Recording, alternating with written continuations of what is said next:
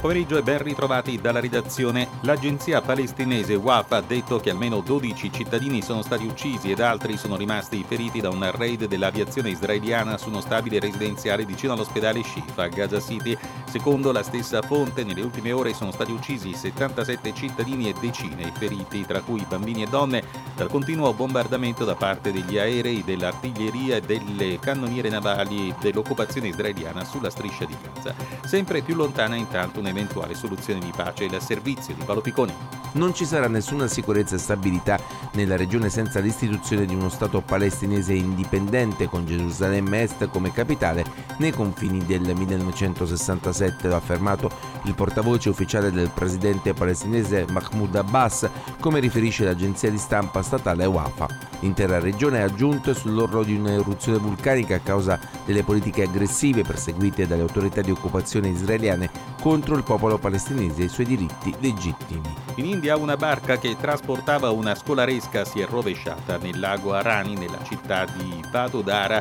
15 alunni e un insegnante sono annegati, altri 11 studenti sono stati salvati mentre ancora una persona risulta dispersa. Le cause dell'incidente sono in fase di accertamento. L'incidente dei bambini è estremamente straziante, ha detto il più alto funzionario eletto dello Stato.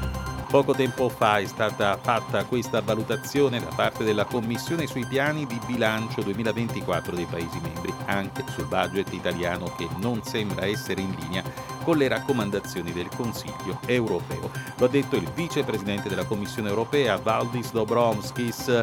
Questo vale anche per altri paesi. Aggiunto, gli abbiamo chiesto all'Italia di intraprendere deviazioni e di rimettere in linea i conti pubblici con le nostre raccomandazioni.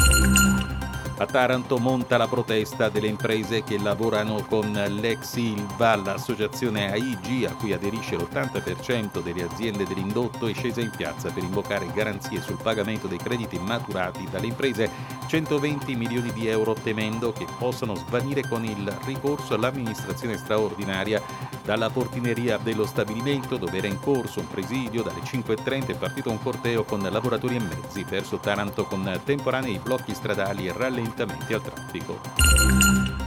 Un operaio è morto nello stabilimento della CNH di Iesi in provincia di Ancona dove si producono trattori. La vittima è un dipendente di una ditta esterna. Era impegnato in lavori di manutenzione della copertura del tetto quando è precipitato. Grave incidente sul lavoro questa mattina anche nel cantiere navale di Monfalcone dove un operaio di 23 anni è rimasto schiacciato da un'impalcatura. Stava lavorando sulla passerella che si è sganciata dalla nave probabilmente a causa del vento forte. Le sue condizioni sono gravi.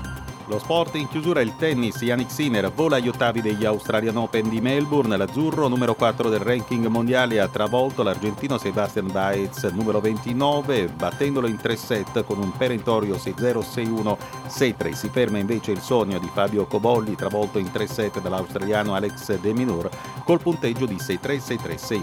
Abbiamo terminato dopo.